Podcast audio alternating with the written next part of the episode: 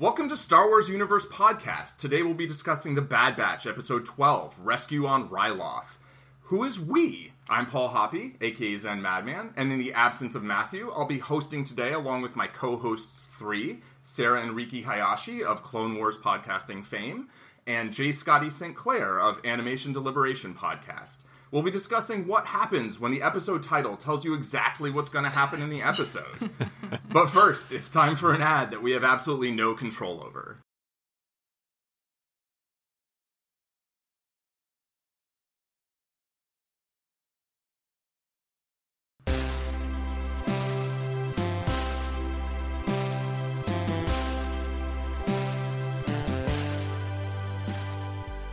Welcome back. I'm joined, as I said before, by Sarah, Riki, and Jay Scotty. How's everybody doing today?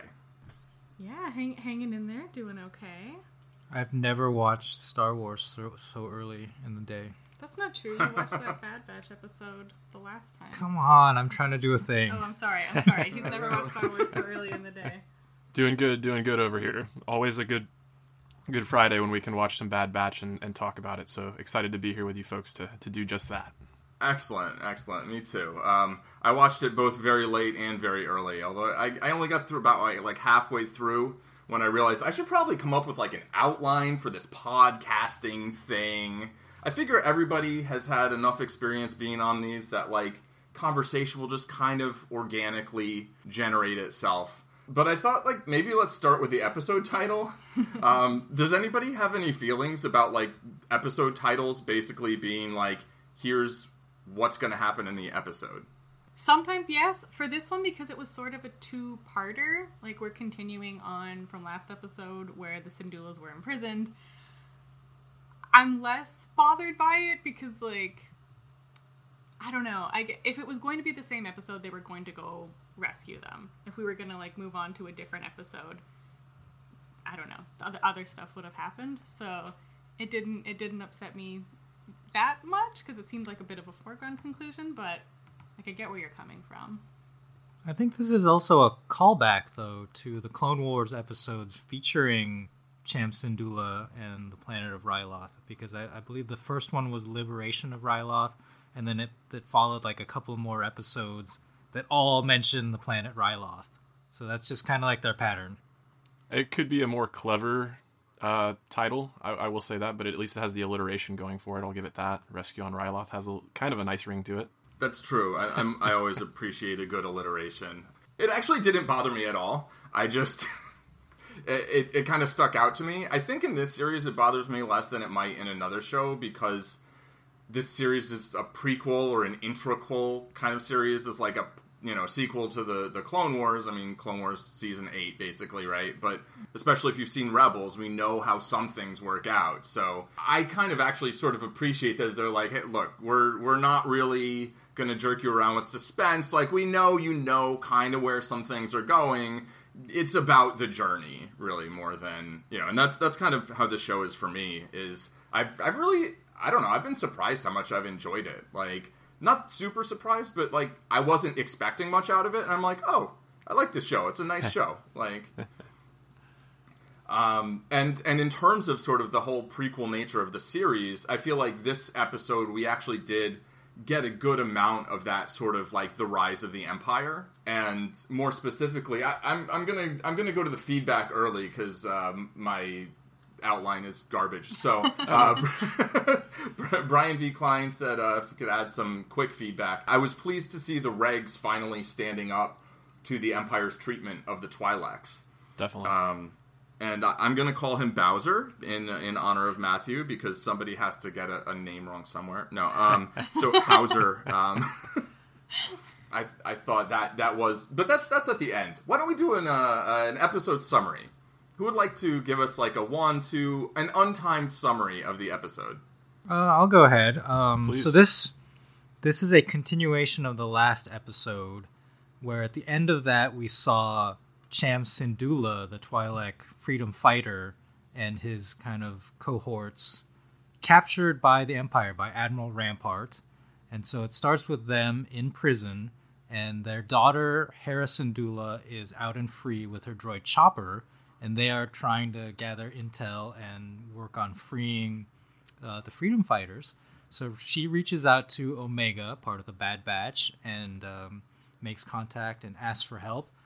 They come to the planet. There's some talk about you know tactical situations, and they come up with a plan to attack the Imperial refinery on the outskirts of the city to draw out uh, some forces so that it leaves the main citadel in the middle of the city free to uh, free for infiltration and they end up freeing the freedom fighters and having a little showdown, as they said, with some clones, uh, as well as Crosshair. Although they don't meet face to face, everyone escape. The, the the good folks escape, and then Crosshair gets permission from Admiral Rampart to go hunting for the Bad Batch, setting up probably like this final arc confrontation between those those two. All right, thank you for the summary. Yeah, it, it definitely feels like this is setting up that sort of like home stretch arc, right? Mm-hmm. With like Crosshair pursuing them across. Maybe there will be some other sort of like mini missions, but he'll probably be like chasing them in the background or something. Mm-hmm. I don't know. There were there was a line that kind of stuck out to me, um, where you know the the the basis of the episode is kind of like Hera, like she tries to get the Bad Batch to help by talking to Omega right? Who she kind of bonded with in the previous episode. Right. And it seems like Hunter is kind of like, well, I don't know. There's a line where um, she says, where where Hunter says, we can't put ourselves on the line every time someone's in trouble, and she said, and Omega says, um, why not? Isn't that what soldiers do? Like, is that what soldiers do? I, I knew I knew it. I even wrote that down because I knew Paul would have something to say about that. Uh, I appreciate that. it's a very, it's a very like idealized vision of soldiers, right? Like mm-hmm. that's what we want to think that they do. Right. And in the real world, sadly, it's not true. Right. And it's it's unfortunate that it's not true. Um, but yeah, like in this fantasy setting, like where the Bad Batch are nominally the heroes of this story, it's a yeah. good line, and I think it plays well. But yeah, don't step too far back. um, yeah, I feel like that's what heroes do, right? Mm. And there's definitely in society a desire to view soldiers as heroes, and I think I won't get too deeply into it, but I do think that there is like a desire to be doing that, and it's just you know in that, but like the Empire has a lot of soldiers too, right? Mm-hmm. And maybe they're not all doing the best uh, because the Empire, and and you know, so I guess um, we you know kind of maybe are more apt to hold the Empire responsible for that. But I think in this episode we actually get a really interesting um, look at that though, where where Hauser is you know at the end of the episode is like, no, this isn't what I signed up for. Basically, I mean. Hauser's a clone soldier and so didn't actually sign up for anything. Right. But did work with I think with Cham Syndulla, right, and with with the the Twi'lek on on on Ryloth, where the I mean the backstory of Ryloth in, in the Clone Wars is that it's it's a planet that gets taken over by the separatists, right? And it's oppressed by the separatists, and so Cham Syndulla and others are these like freedom fighters who are trying to liberate the planet from the separatists. But then the Republic comes in and is like, "Oh, well, don't worry, we've we've got it covered now." And he was naturally he was skeptical of that and then now they're the empire right and the, so the senator from ryloth uh, orn free taa is a twi'lek but he spends most of his time on coruscant and, and is just kind of portrayed as one of these fat cat bureaucrats who makes a personal profit off of a situation and doesn't actually care about the rights and freedoms of his own people I was grateful we got the clarification there coming off the last episode. I know we were kind of wondering the attempted assassination attempt, and then sure enough, Admiral Rampart reveals to that dialogue he's he's going to make a full recovery. So I'm glad they didn't leave us hanging in that regard.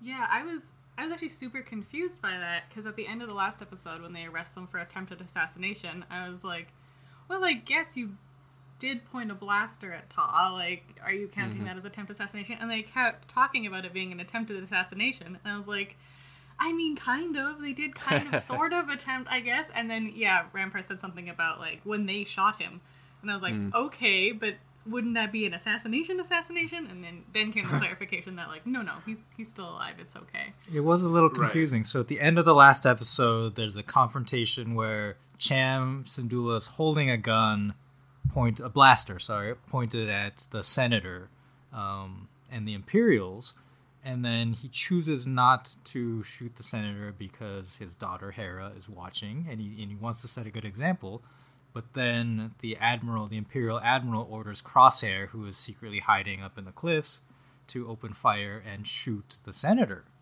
And they were they're trying to set up Cham right for this attempted assassination.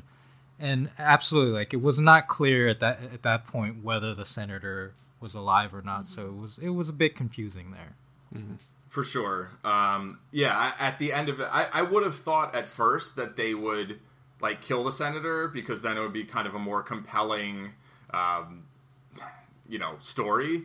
But on the other hand, it seems like the senator is so willing to be complicit with them in you know their subjugation of of his planet. He probably has a little more pull. Like they need you know one of the Twi'leks to be like, "Oh, we're fine. Like I'm doing this for all of you, and this is going to be the best for us." So you know maintaining since he has actually been you know loyal to the empire and is uh, influential i think it makes sense to keep him alive but it was certainly very vague at the end of the last episode and i mean you could even say that it wasn't like cham didn't actually attempt to assassinate but he was like about to shoot him right yeah he's like, I'm gonna shoot you, and he's like, oh, I guess I won't. But like, you know, I mean, it seems like that's the sort of thing you could, you know, you could still arrest someone for. Like, you don't need any trumped up charges. It's like that's that's probably illegal. like, yeah, yeah, waving a blaster around at someone threatening to kill them, like that has to be, that's that's something. And it, yeah, I feel like you definitely, if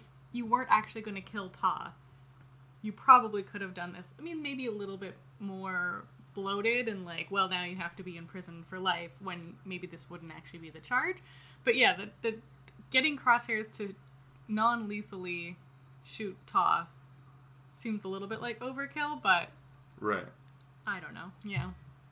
I think they they needed to turn Taa against Cham like completely. Mm. Uh, if right. if we don't have that shot, I think that leaves open the possibility that they could reconcile and work together. But if Taa feels that Cham or one of his followers shot him, I think that cuts that tie pretty completely. I was just going to say on the subject of things that are, that are a little bit confusing. How are we feeling about Hauser? He was pretty quick to respond to Admiral Rampart when he asked him eh, who was the one that, that fired the shot. And he says, I, I don't know. He didn't really think about it. So I was wondering, he looked up at the cliffside in the previous episode. Did he see Crosshair? Because all across this episode, he and Crosshair had had kind of those like stealing glances mm. at each other. There felt like there was a rivalry, and even in the last episode, I kind of speculated that there might be conflict with them going forward. So, do you think Hauser knew that it was Crosshair, or just a strong suspicion, or? Oh yeah, yeah. I thought he knew and was just giving okay. like I don't know as a. Oh, I disagree. Oh, yeah. Okay. I don't. I don't think he knew. I think part of it is just my understanding of Crosshair and like his his role is that he's mm. a hmm. sniper and like he's got the dark darker armor. So I think mm-hmm. he he's very covert. Um, I don't know. I don't think there's much clear evidence one way or the other. Sure, sure, that's fair.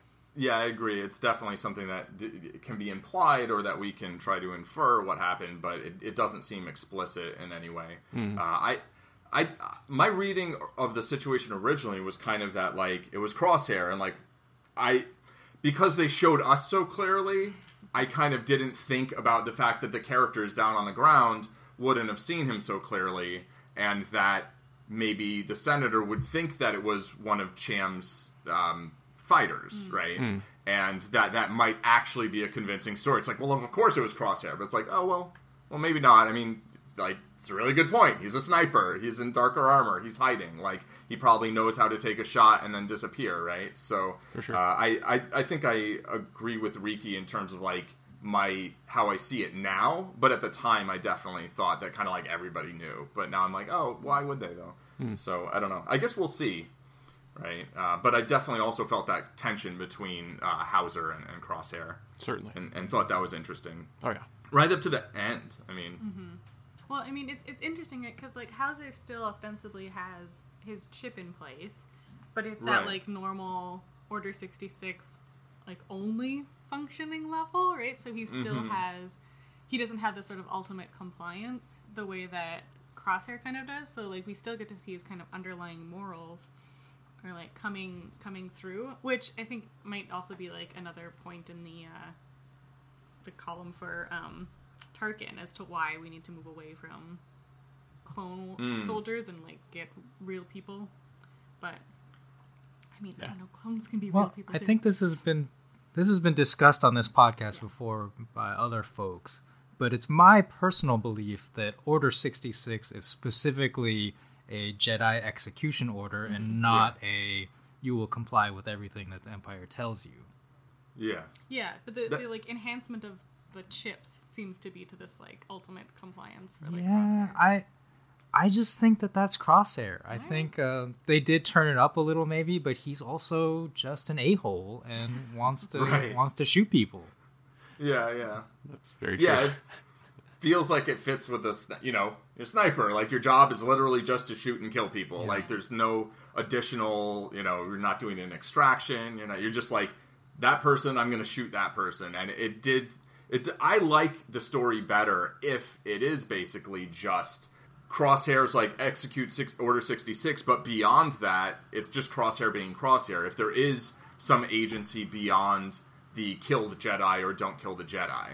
And um, I, I, like that reading of it. I think it's abundantly unclear. uh, you know, like they, they, they really haven't been explicit about that. Like, why would they be dialing up Crosshair's chip if the only point was to kill the Jedi? But and then like why did Wrecker try to like did Wrecker is it to kill the Jedi but also kill anybody who opposes killing of the Jedi? Yeah. So would Wrecker attack the rest of the Bad Batch because um because they didn't kill Caleb? Um, I don't know. It could be like he he seemed to think that they were like traitors. Um, right. Yeah, I I don't know. I feel like I, I kind of agree with Crosshairs just being a jerkwad. Like if you're so committed to shooting people that you get a tattoo over your eyeball, like you're you're in, I guess. Uh Bullseye. right? Um but I, I feel like uh so so yeah, like um he like he's he's just a jerk, but there's also like they're really explicitly showing the scarring on the side of his head where he's had like the, the chip the surgery. Yeah to sort of remind you that he has gone through this like augmented procedure. So i feel like there has to be something chip related that's like turning up his jerkwad levels um, or like repressing his morals a little bit. I don't know. That's just me though. Well i mean so i've since pretty close to the beginning i've been on the i don't think there's a way back for crosshair. Mm-hmm. And now, the further we've gone in the story, I'm more convinced of that. You know, there's going to be a final confrontation. There's going to be some kind of moment where it's like, no, but you're our brother, Crosshair. Like, come back. And he's just going to be like, nah, I'm all in on the Empire. I'm fully on board with you there, Riki, and, and that's the way I want it to go as well. But there have been a few moments throughout the series that have kind of made me go in the opposite direction. The first was, mm. you know, on Bracca having Wrecker succumb to the conditioning, but then so quickly to have the resolution there made me think, okay, maybe there is hope for Crosshair after all. But it was actually this episode we talk about the rivalry with Hauser there, but that moment at the end where you know Hauser came out and said, "Brothers, yeah, yeah. like what are we doing?" There was that look in Crosshair's eye, and I think he was reminded of the fact that they are his brothers. So as much as he's being set up to hunt mm-hmm. them down, that shot at the, the escaping vessel was not typical of his accuracy. Mm-hmm. Maybe maybe there's something pulling at those very weak heart heartstrings there. I will admit, I fully thought that Hauser was going to die. There, oh, I did too. I, th- I thought the crosshair was going to shoot him when he I made that speech. So there, there's a point that maybe he did not because somehow that speech got through to him. Mm-hmm. I agree. Yeah, I, I think there was a very interesting dynamic in this episode of sort of you know Crosshair and and Hunter and um, like they're kind of trying to outsmart each other, and they do match wits, even though they don't, don't actually square off face to face.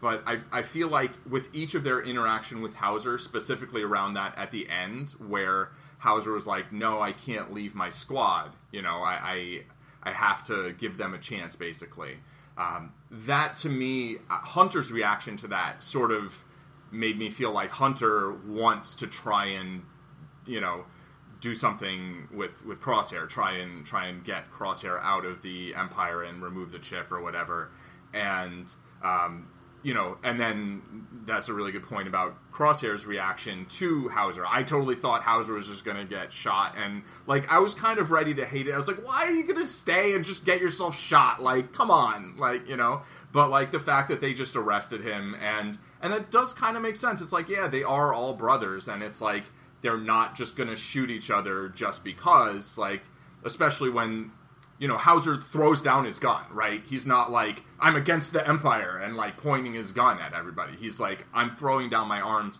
I'm not going to fight for this cause. Who's with me? And then the people who are with him disarm themselves. So it's like, yeah, it seems like arresting them is like the logical thing to do if you're like, oh, you can't do that. Like then maybe they'll have a trial, and then we'll have Rescue on Ryloth to, uh, part two, or I don't know. But yeah. yeah. Oh, and especially like the fact that there were so many other uh, troopers who were with Hauser and like threw down their yeah. weapons and agreed that they didn't want to. Like, if it was just Hauser and he said, "Who's with me?" and it was no one, then I think that the chances of Hauser being uh, shot like increased tremendously. But the fact that there were so right. many, yeah, that that were yeah. with him, like you mm. could shoot all of them, but right. at that point, just arresting them seems to make more sense. Yeah. But it also goes back to I think you made a point earlier, Sarah, of like this transition to stormtroopers away from clone troopers. Mm-hmm. Like that that many clone troopers chose to lay down their arms in this moment, maybe mm-hmm. shows that they're overall morality is not what the empire wants out of their soldiers. Well, and their loyalty to each other, right? Like if you just yeah. grab randos from the street, they don't have this built-in lo- like brotherhood. Mm-hmm. Whereas like the clones are all very loyal to each other, and maybe less so to the emperor empire. Mm. Emperor. Yeah. Yeah. yeah, if if you're drawing soldiers from all these different parts of the galaxy and you're having them fight and then some of them rebel, it's like, well, I don't know you from whoever, but in this case, they're all literally related, and there is some, you know, they all literally grew up in the same planet too, right? Mm-hmm. So there's this huge shared experience as well as you know genetics, and I think that I, I feel like actually the shared experience is as important or more important than just like that they're clones of one another. You know, I mean, they call each other brothers, but they also grew up under very controlled circumstances that are very similar to one another, and and I think that has a lot to do with kind of their you know emotional ties to one another. Yeah, yeah agree. Point. Yeah, and siblinghood is such a strong motif, not only for this episode, but obviously for the series. But it's it's mirrored with uh, you know the things that are going on with Hera and Omega, and we've talked yeah. about on this this very cast how the family relationship within the Bad Batch. It's almost like Hunter is the father, and we call Wrecker Uncle Wrecker, but we have to remember that they really are brothers and, and sister. And just to have Omega like reinforce that, it, it kind of surprised me a little bit, but it, it, it's so true. And then Hera has that line like, keep an eye on them, like help them stay true, because we we talk about what do soldiers do? Soldiers are, are, they're supposed to go in and rescue according to this show or whatever, but they are very much still soldiers of fortune at this point in time and it really seems like it's going to be Omega that is the, the heart and soul of this group and their, their moral compass. So, really appreciated that aspect. And we got that nice A team moment where Hunter refuses the payment. Mm-hmm. It's like right. classic. That's so true. Um, speaking of Hera, does uh, who's seen Rebels? Uh, yeah. I don't want to get too many spoilery. Mm. Yeah, so Sarah and Riki have. Oh yeah, oh, yeah. Yes, we have. You don't. Okay. You don't have to worry about spoiling for me, but if, if you don't well, want to so spoil for the audience, I understand. For the audience as well, who I think um, maybe I, I don't know when you're planning on doing the, the the rebels coverage but i would imagine maybe right after the bad batch makes sense what obviously people's schedules and everything yeah. but it you know it doesn't pick up right after the bad batch chronologically but it is after the bad batch chronologically hera is a character that we see a lot of in rebels um, does hera feel like hera to you and sort of like how how does how does she feel in this episode and the previous episode compared to like in rebels and um, you know, in terms of like her arc, like where do you feel? How do you feel that fits in? Well, it's I believe there's about a ten year gap from here to when Rebels starts. So this is like teenage Hera, and we get mm-hmm. an adult, you know, twenty, maybe even thirty something Hera in Rebels. Uh, we get um, some background, you know, that she is a pilot by that point, so her love of uh, ships and wanting to be a pilot her relationship with her father, Cham. Um, I don't know. I, I, think we get to see why she is in the rebellion or the pre-rebellion, mm-hmm. but not. We don't get a fully realized picture of her and her father. I think that is fleshed out in, in some storyline in Rebels. Yeah, well, I think I think we get a much better picture of Hera's relationship with Ryloth, um, because like in in she's one of the main characters in Rebels, and she's off all over the galaxy fighting for the rebellion. Um, and then the other is a, a, an episode where she comes back to Ryloth to, to fight and she interacts with her dad. And like she's lost her accent by the time of Rebels, but when she goes back yeah. to Ryloth, like she regains it, which is, mm. I mean, like I pick up my Canadian accent again after spending a few hours talking with my family. So like I, I get that right. and it feels really honest, yeah. but like this idea of like she's yeah she's just a teen right now when things are going terribly terribly terribly wrong on Ryloth right like her parents are being imprisoned the empire is turning against them so this like relationship with her home planet is being kind of destroyed right now um, and I think we get to see that quite a bit later in Rebels um, and so yeah like I, I think Hera feels like Hera but a younger Hera yeah Whereas like Chopper, 100% feels like Chopper. And I'm for sure. For, for sure. Code switching of accents, I think, is very important to her character. Um, mm-hmm. Just to clarify, most of the um, Twi'leks on Ryloth speak English with a French accent. Right. And I think that is a, a deliberate thing done by the creators to make us, to remind us of uh, Vichy France which was mm-hmm. the occupied mm-hmm. portion of France during World War II. And they, they had a government, you know, France was still a country occupied by Germany, and there was this puppet government. And I think that we're supposed to think that Orn Free Taa is that, you know, kind of puppet Twi'lek who is submissive yeah. to the Empire, and then the, the freedom fighters kind of represent de Gaulle's forces. Hmm. Yeah, it, when I oh no, uh, Jay Scott, you were going to say something, right? No, if you've got a point to follow up on that, please. My point was much less eloquent. I was going to oh. talk about uh, having little exposure to to Chopper, but loving him so oh. much. yes, exactly, exactly.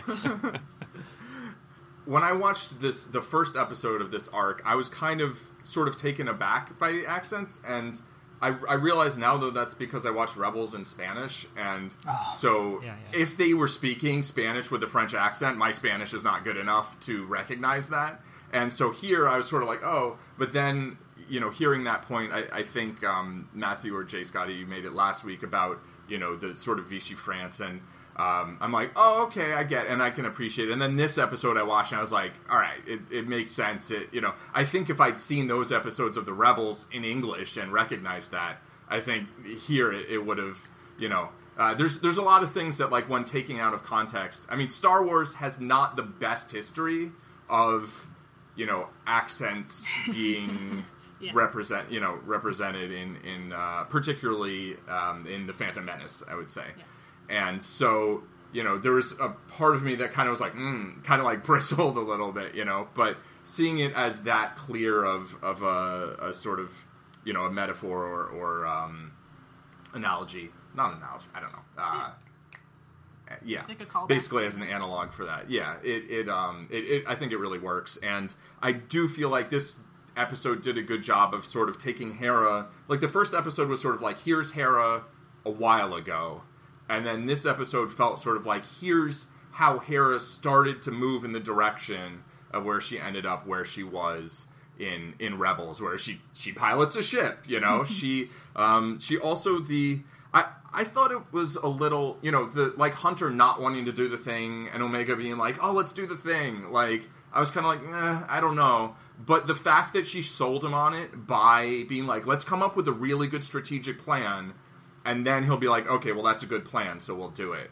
Um, I personally really appreciated that, and like in terms of strategic thinking, at least within like specific confines, children can really excel at an extraordinary level. Like the best chess players in the world became amazing chess players as teenagers or i think the most recent like there's just been the youngest grandmaster ever like a few weeks ago or something and and so the idea that they could come up with you know uh, and it was pretty straightforward but it was like yeah she had knowledge of the planet she knew kind of what was vulnerable because and she had been spying on it in the first episode mm-hmm. kind of like innocently but it's like now it kind of it kind of turns out you know to to have been um, effective, and I felt like everything did kind of come together really good in that in that regard. And and Chopper was of course delightful. Mm. Um, I've been feeling like this show is missing a droid protagonist for most of it. Like I feel like my Star mm-hmm. Wars experience involves having a droid of significance that feels like a character. You don't think Gronk is a droid of significance? Not at all. Not yet, anyway. well, you guys are just piling on along with Hunter. Come on now, a little hope. there was, I, I, mean, I did think it was nice that you know, uh, it was like, well, he's what defective or whatever, but yeah. like us, or you know, and and that that did make him feel more like part of the Bad Batch. Although their like defectiveness is like they're better than the other. Yeah, they're defective so like X Men. Yeah. right. Exactly. Yeah. Exactly. And like, if they took him out on some missions, I think he could definitely become a droid of significance. But he just like trash cans around on the ship, and yeah. Right. gets gets curled by um, Wrecker. Yes. So tell us about Chopper, J. Scotty. Oh, I was just gonna say I hadn't had much exposure to him, but I said in the last episode he has so much personality with the little arms and the the wub wubs, and I love that he got to have his little covert operation where he was very effective and uh, he was doing what he was supposed to do right up there until the end when it all fell apart. But uh, yeah, just super endearing and and love to get exposed to these characters. It makes me want to go out and seek Rebels just to understand why people get so excited to see these these characters make their appearances here. Yeah, I mean, you absolutely should. Rebels was amazing. Chopper, mm-hmm. Chopper might be my favorite character. Oh, wow. I feel like I've said this about like everything I like, but I mean, like I love me a sassy droid. I like I love I love R two D two, and I feel like Chopper just like amplifies the sass by like ten, but is also just like ah, oh, yeah, Chopper's great. Chopper's so endearing, like you were saying, and I'm really glad we got to see him be his like full fledged self. Because yeah, he, his character doesn't change a whole bunch in Rebels, and I mean like he's an immortal droid. Why? Yeah, I mean like right. not that droids can't go through character development or anything like that, but his personality is already like fully fleshed out at this point. Yeah. Yeah. Doesn't have to be a teenager or a little kid. Like exactly. it's a droid it could be born or created, or it could be a thousand years old. We don't know. Yeah. There is there is a really good droid character arc in Rebels. I, I won't spoil it or anything, but that was one of the things I really enjoyed in the show. Hmm. Um, so definitely watch Rebels. Uh, oh yeah, we'll do. and yeah, like I said, I think we are planning on doing a, a podcast about that probably after Bad Batch, but who knows? Yeah, cool. Yeah, I think I, that makes sense. One of the things I really love about Chopper is the decision that they made regarding his, I guess, language. Mm. You know, R two mm. speaks like only in beeps and whistles that is incomprehensible, other than kind of the tone and what's how C three PO responds. yeah. But yeah. Chopper is like it's modified English, right? Like you can almost make out those words sometimes, like "uh oh" or something. Sure. And, yeah. and so the, yeah. I, I, really like that because it helps us to learn that character better mm. and get to know them in a, in a different way that isn't just other characters responding to the beeps and whistles. Mm-hmm. Uh, that's that's totally fair point because it makes me think of that moment where Hera was kind of sulking after being initially rejected by Hunter, and he, he has that vocalization like or whatever it was, and it's like yeah. You don't even need the subtitles to know that he's kind of ad- admonishing her a little bit, like you're better than this. Like don't give up. Like you can make this happen. Yeah, really good stuff. Yeah, yeah, and like I, I, I love R2's beeps and whistles. I like that you can sort of put in whatever dialogue your heart desires into that. Um, Mm-hmm. But it does leave us with like if R2's just out on his own. Yeah, it's the problem What you're do you do? Riki, right? It's like he needs someone t- to to like make pedantic comments and like kick him every once in a while.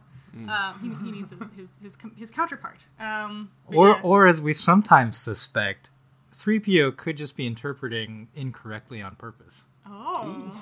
Like I've had Yeah. that suspicion sometimes. Really? That's fair. Yeah. I don't know. Which is why R2 gets even angrier with him. I just imagine R2's just like constant curse words coming out of his mouth. yeah, yeah. but yeah, like Chopper. That's why it's all beeps. Yeah, exactly.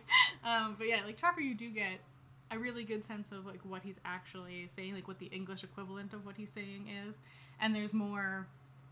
Um, like I mean, R2 has his like scream beeps when you know what that means, but yeah, there's just more um, range in his whoobs to like pitch range, I guess. Yeah, I don't know if that made Yeah. any sense, but No, yeah, I think we're, No, all on sense. board. I'm mm-hmm. a little arm. I love Chopper. He's so good. Yeah.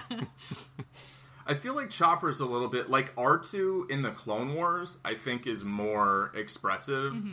than R2 in the original trilogy films anyway. Yeah. And also maybe the prequel trilogy. And Chopper, to an extent, feels a little bit like an extension of that, where in the Clone Wars, I think they made R2 a little more um, active. I mean, all of a sudden could fly. Like, Well, that was that was an Attack of the Clones. As a as a prequelist, Yeah. I have to bring up. That Oh, was in the, true. Uh, on Geonosis That's and true. the Droid Factory was the first showcasing of his his little jets there. We Right. So then the prequels kind of went in that direction, and then the Clone Wars took it further in that direction. Right. Um, and I, I have to imagine some of it has to do with technology, you know, uh, like in terms of the original trilogy, Oh. R two. Like, there's only so much that you can do with stuff, you know. Then, um, but at, at the same time, sometimes I, I feel like then R two got like a little like OP, you know, and and Chopper, since Chopper was always the way Chopper is, it feels more consistent to me, like a little less kind of like plot armor or just like can do whatever the plot wants. when he was like struggling to take out the cannons, right? Like he's got his little phalange thing in there and is like zipping it around to shut down like the garbage compactors or to do anything that ever needs to be done. Um, Right. And just like straight up can't do it, right? Where Oh yeah. so he's like fallible. So what? Yeah. What do we call that? We have Deus Ex Machina. What do we call it when the Machina fails like this? S- yeah. That's a good question. Because that's that was also a very good part of this episode and the plot when you know the plan fails and they have to adapt a new plan, Yeah. which was uh, for me kind of ridiculous. You know, like we're gonna hijack this shuttle that isn't very Right. well defended, but also has weapons. Like, is, isn't this just a transport shuttle? Yeah. That did stick out to me a little bit easier. It's like nobody ever has to hotwire a single vehicle. We saw it in Solo in the opening sequence of Solo, but other than that, it's just like you can hop in a cockpit and you're pretty much Yeah. good to go. They don't. They don't use keys. I mean, they leave the doors open all the time. I know Yeah, that. true. At least have like the thumbprint. Just random or Boba something. Fett's can wander in and take their armor back. yeah.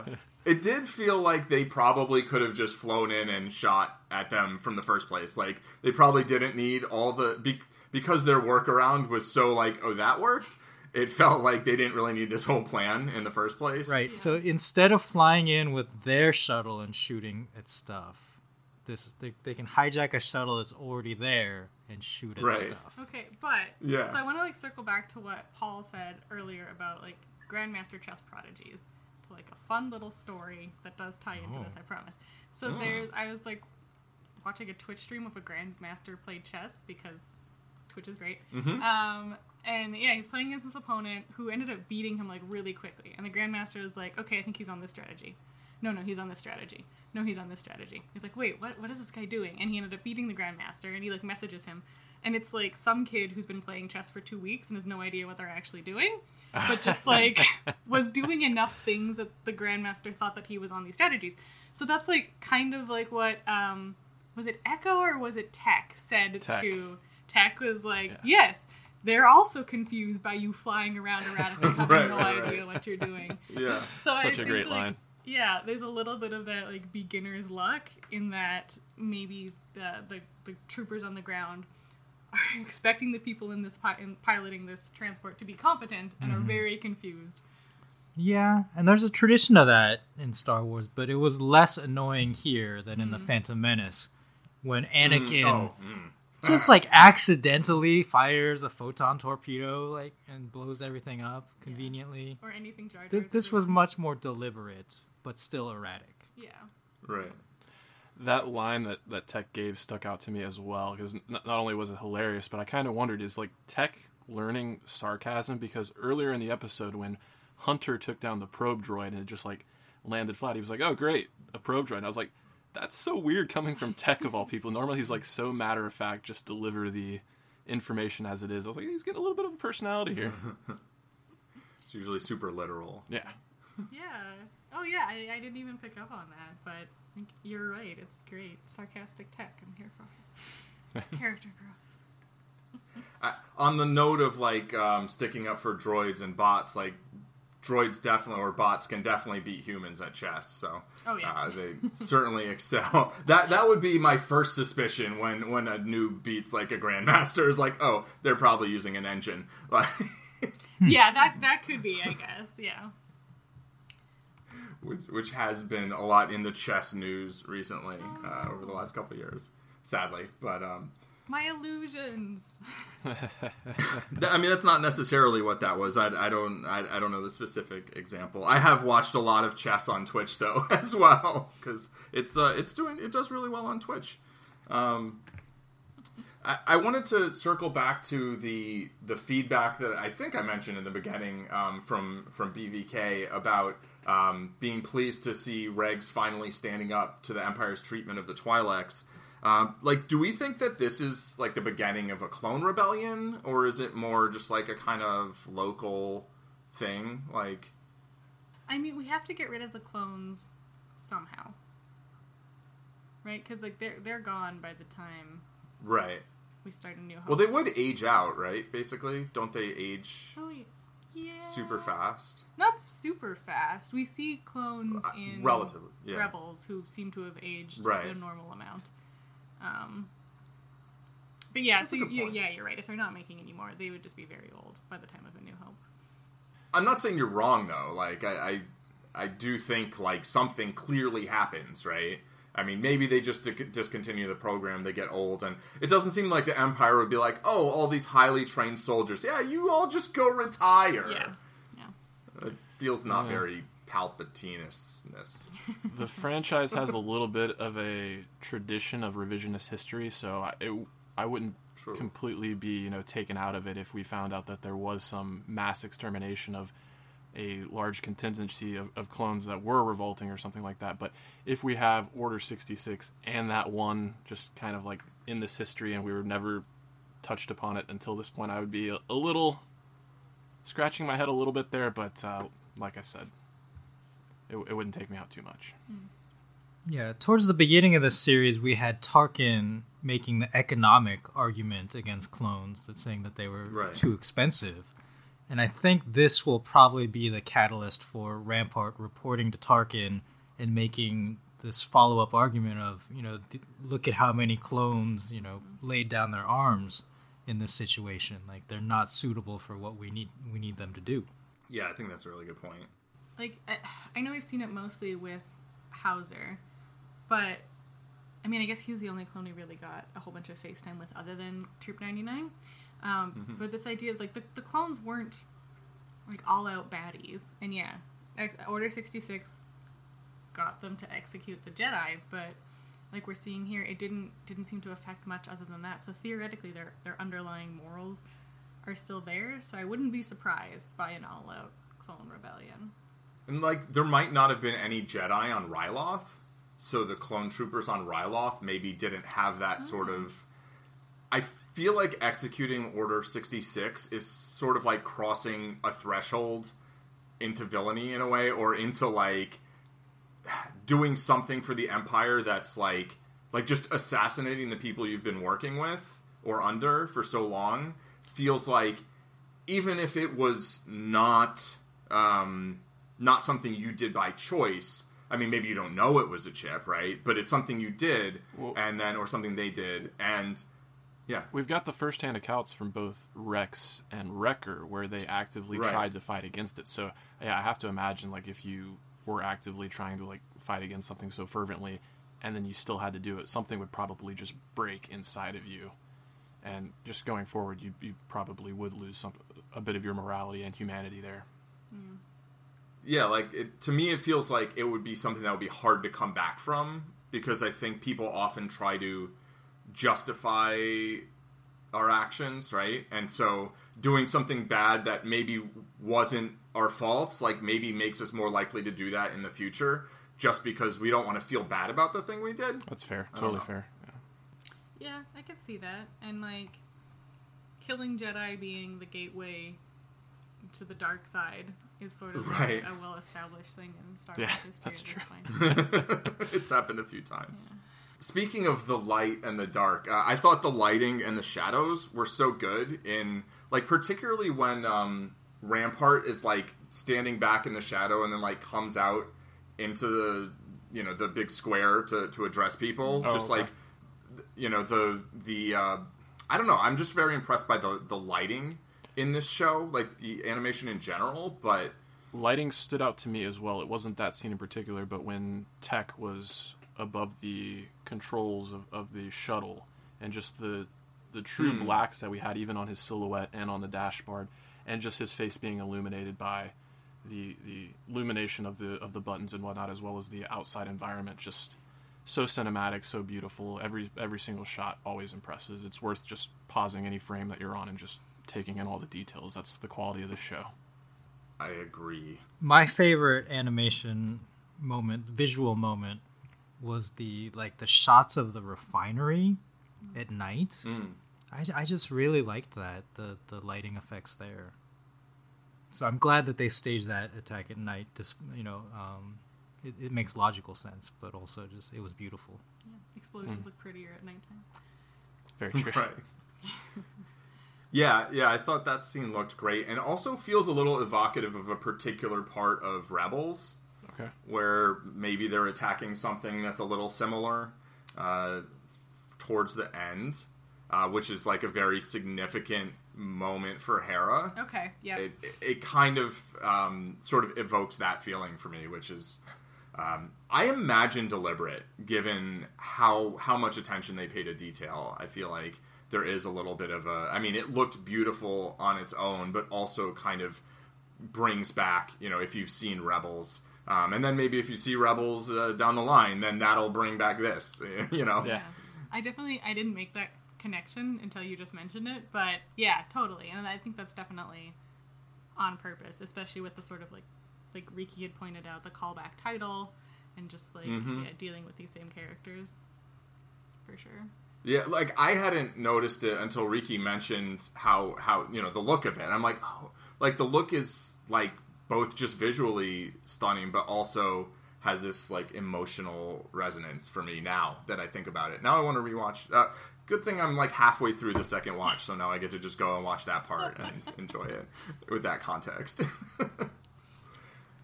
Um, that's basically everything I have on my outline. Well, that's way more than I have on my outline. but uh, does does anybody else have any any points that they they wanted to bring up that we haven't really worked in so far? Well, I guess I want to talk about where we're going from here. You know, we said mm. earlier that this seems to be setting up a final confrontation between the Bad Batch and Crosshair. Do we think, you know, Tarkin's going to make another appearance here in this series? How does Rampart play out? You know, is he one of those one season villains that needs to die at the end of this? Or will, will he somehow continue on in the Star Wars franchise and take on a bigger role somewhere? Those are the questions I have. Are you hoping that Thrawn comes in? No. we got all excited I mean... when we saw his office last. I'm always hoping Thrawn comes in, and yeah, like there there were in the last episode when they're at uh, Cham's, I believe, house. I think there are Oh, scenes yeah. that take place there in Rebels, and and so I definitely Yeah. noticed like similar architecture or rooms that that did get me excited. Yeah. But we don't we don't have to have Thrawn in everything. Right. I was looking for the little the the thing. I forget what it was called yes. that Hera goes for, right? But I, I didn't see it. But it, it definitely. Um, this is a setting in Rebels. It's a setting in Clone Wars, and uh, yeah, I I would I wouldn't expect to see Thrawn, but I do expect we'll see Tarkin. I think we might see a scene between Rampart and Tarkin, Yeah. or somehow Tarkin coming in to deal with the you know the clone rebellion even if it's not really a rebellion it's like three to five of them or whatever i, I think that will be brought to tarkin's attention in a way that we see. Um, i also imagine we'll go back and, and we'll see the kaminoans. That that's got to kind of resolve to some extent i think. But i imagine rampart isn't he doesn't seem to me like a a villain who's gonna like bite it in this season because like he's never in contact with the the protagonist basically. I feel like the showdown is gonna be crosshair and the bad batch and them trying to like bring him back and i think probably failing but i don't know. That's sort of my projection. Yeah, in terms of Admiral Rampart and whether or not he's going to be like a one-off villain or not, I kind of hope that he's not because the only way I really see that working in any kind of satisfying way is if he kind of serves the role of proto-Krennic for Tarkin, where he's the one that's saying, you know, we should make the move from clone soldiers to conscripted soldiers, and then we find out those exact reasons why, and then Tarkin can kind of swoop in, depose of him, and be like, oh, that was my idea all along, and just kind of Mm. continue Ah. to move up the ladder. yeah Yeah. that'd be interesting Yeah. yeah that- I don't know if we want to see that again since we've already seen it with Krennic. But Yeah. What about Vader? Do we think we might get a Vader cameo towards the end here somehow? Ooh. Because I've always been curious. Like Vader uh, has his like stormtrooper group, right? The 501st, Right. which he had, you know, Anakin had at the end of the Clone Wars. Hmm. But we know like it tr- somehow transitions from clones to conscripted stormtroopers. So I I wonder if we might get to see that, and maybe like Vader's 501st is like the first of the new stormtrooper. That'd be Hmm. cool. Yeah. And so you you think we're done with um, Fennec Shan and Cad Bane? Ooh, no, I don't. Okay. I hope not. Yeah, I think when the Kaminoans circle back in, I think at least Fennec, I think will circle back in. Probably Cad Bane as well, because I mean, I would imagine they're both still retained for their services, uh, as they did not complete the mission. I mean, I guess Fennec succeeded in a way, right? Yeah. well, she was kind of like, um, "Call me if you need me." Right. Yeah, exactly. So, Okay, I take Def- I take back my Vader cameo. I think we need the Boba Fett cameo Oh yeah. because it's that's been kind of like a long rumored, speculated thing of the Boba Fett Cad Bane showdown, and mm. kind of passing the mantle of the best mm-hmm. bounty hunter. And like Fennec has Right. to meet up with Boba at some point too, right? But Yeah. that can be way in the future. How old is Boba now, ish? late teen, maybe early mid teen. I don't know. Bo- Boba Fett like grew up a lot just during the Clone Wars. I feel Yeah. like Yeah. maybe some accelerated clone growth. Yeah, I mean, I wouldn't be surprised if Omega in season two is like a teenager, not like mm. A year older than she is here. But Are we are Um, we getting another season? Is that confirmed? I don't know. I mean, we I don't think it's been don't know. confirmed yet, but I would have to imagine. It's a good show. I, I- like Disney's it. gonna milk that cash. Yeah. We're yeah, yeah. I mean, they could do more different types of animated series. You know, like season nine could be not the Bad Batch season two. It could be. I mean, like I'm interested in what's going on with with Vader during this time period, but he doesn't feel connected to this story really in any way so far. So I feel like. Um, there could be like some post credit scene or whatever, but I, I I feel like Boba Fett is a much more. I mean, Boba Fett's been named right or referenced, and and so I do I do expect we'll see Boba Fett maybe just like in a in a moment or something, and then if there are multiple seasons of this show, then I think would maybe become a, a more significant character, kind of cycling, circling like through and in and out of the plot. yeah.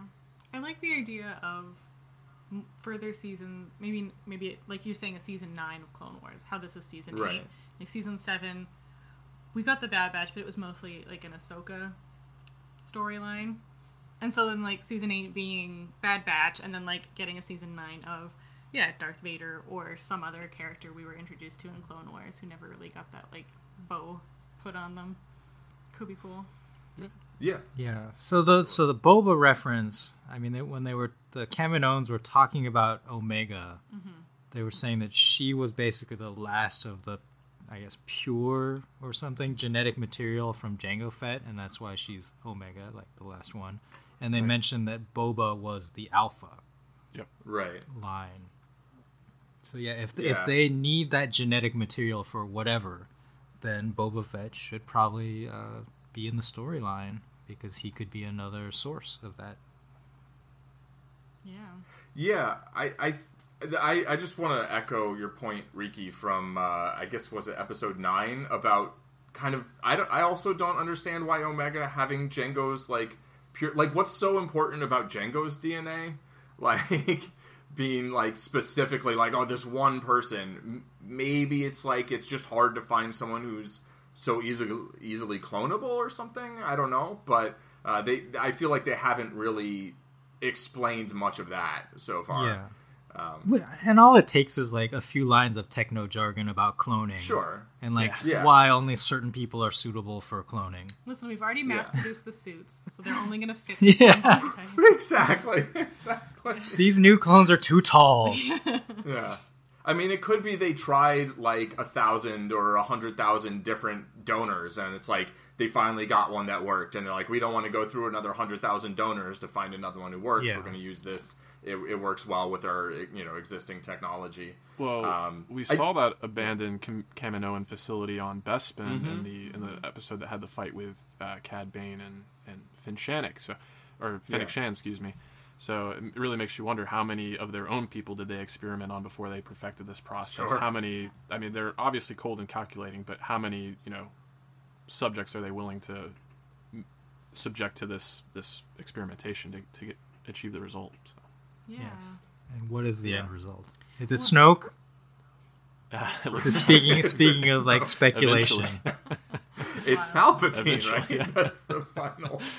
for better or for worse. final uh, clone. Because if it's all connected, if it's all connected like on an MCU level, I do feel like somehow we have to go from Kaminoans to like Palpatine slash Snoke Yeah. cloning nonsense, Yeah. Which is yeah I'm fine kind of with a it groan, not but- being all connected on an MCU like level, but Yeah. you know, I'll take the Agents of Shield timeline or whatever, but um, or I'll take the Marvel, the Netflix uh, timeline. Um, I, I do think Boba Fett makes a ton of sense though, as like not just a cameo, but like a, a character who is now integral to the plot, right? So Boba Fett actually showing up would make a lot of sense. Also, in December, Book of Boba Fett is coming out. So it seems like a really good marketing tie-in kind of self-promo sort of, you know, like when the the Kenobi show is coming out, maybe then you have Vader show up because you're gonna, you know, you're gonna have uh, Vader show up in that show, right? So I, I, I think um, I think Boba Fett makes all the sense for like all the reasons right now, and I will now be surprised if we don't see him. and like I guess disappointed. I wouldn't have been disappointed before, but now I'm going to be disappointed. So. It's good. That's why we're here, setting you up for disappointment. Awesome, thank Just you. don't believe in the Mephisto of it all. Yeah. Right. yeah. I just, I The- okay. the if we're like throwing, I want to see Hondo Ohnaka. Yes. Oh. That's who I thought you were going to say, Riki, when you're like, who we can see. I thought you were going to go for Hondo, but Yeah. I mean, Boba makes more sense. Hondo is Hondo is fun. I I, would like love Hondo, He would but he's not integral to like the history of Star Wars in a in a Yeah. way that even Boba Fett is. Yeah, Mm-hmm. that's fair. But he is For sure. awesome. Yes. So Agreed. Um, and any other last things? I think we pretty comprehensively covered this one. and then some other stuff too. Yeah. Does anybody want to to plug their their things that that get plugged? No, I'll just take I'll take the opportunity to to plug my podcast. It's part of the Stranded Panda Network. It's Animation Deliberation. So That's one of the original reasons we started this partnership with Star Wars Universe Podcast uh, because we love to celebrate animated action series just like this. So it's been a blast to cover this one, and we do have Masters of the Universe Revelations just around the corner. So we're going to be doing a primer episode on some of the standout episodes from the classic series. So look forward to that and look forward to that new series coming out. Animation Deliberation, wherever you find your podcasts. And I guess like we've teased it a little bit, but we're going to be talking Rebels on Star Wars Universe podcast sooner or later. So stay tuned for that.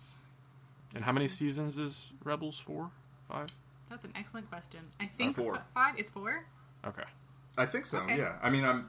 I was Not certain enough. until you said. Five. I binged. Well, we binged it, so it's like it kind of all fades together. Um, Yeah. But yes, not enough. I agree with that.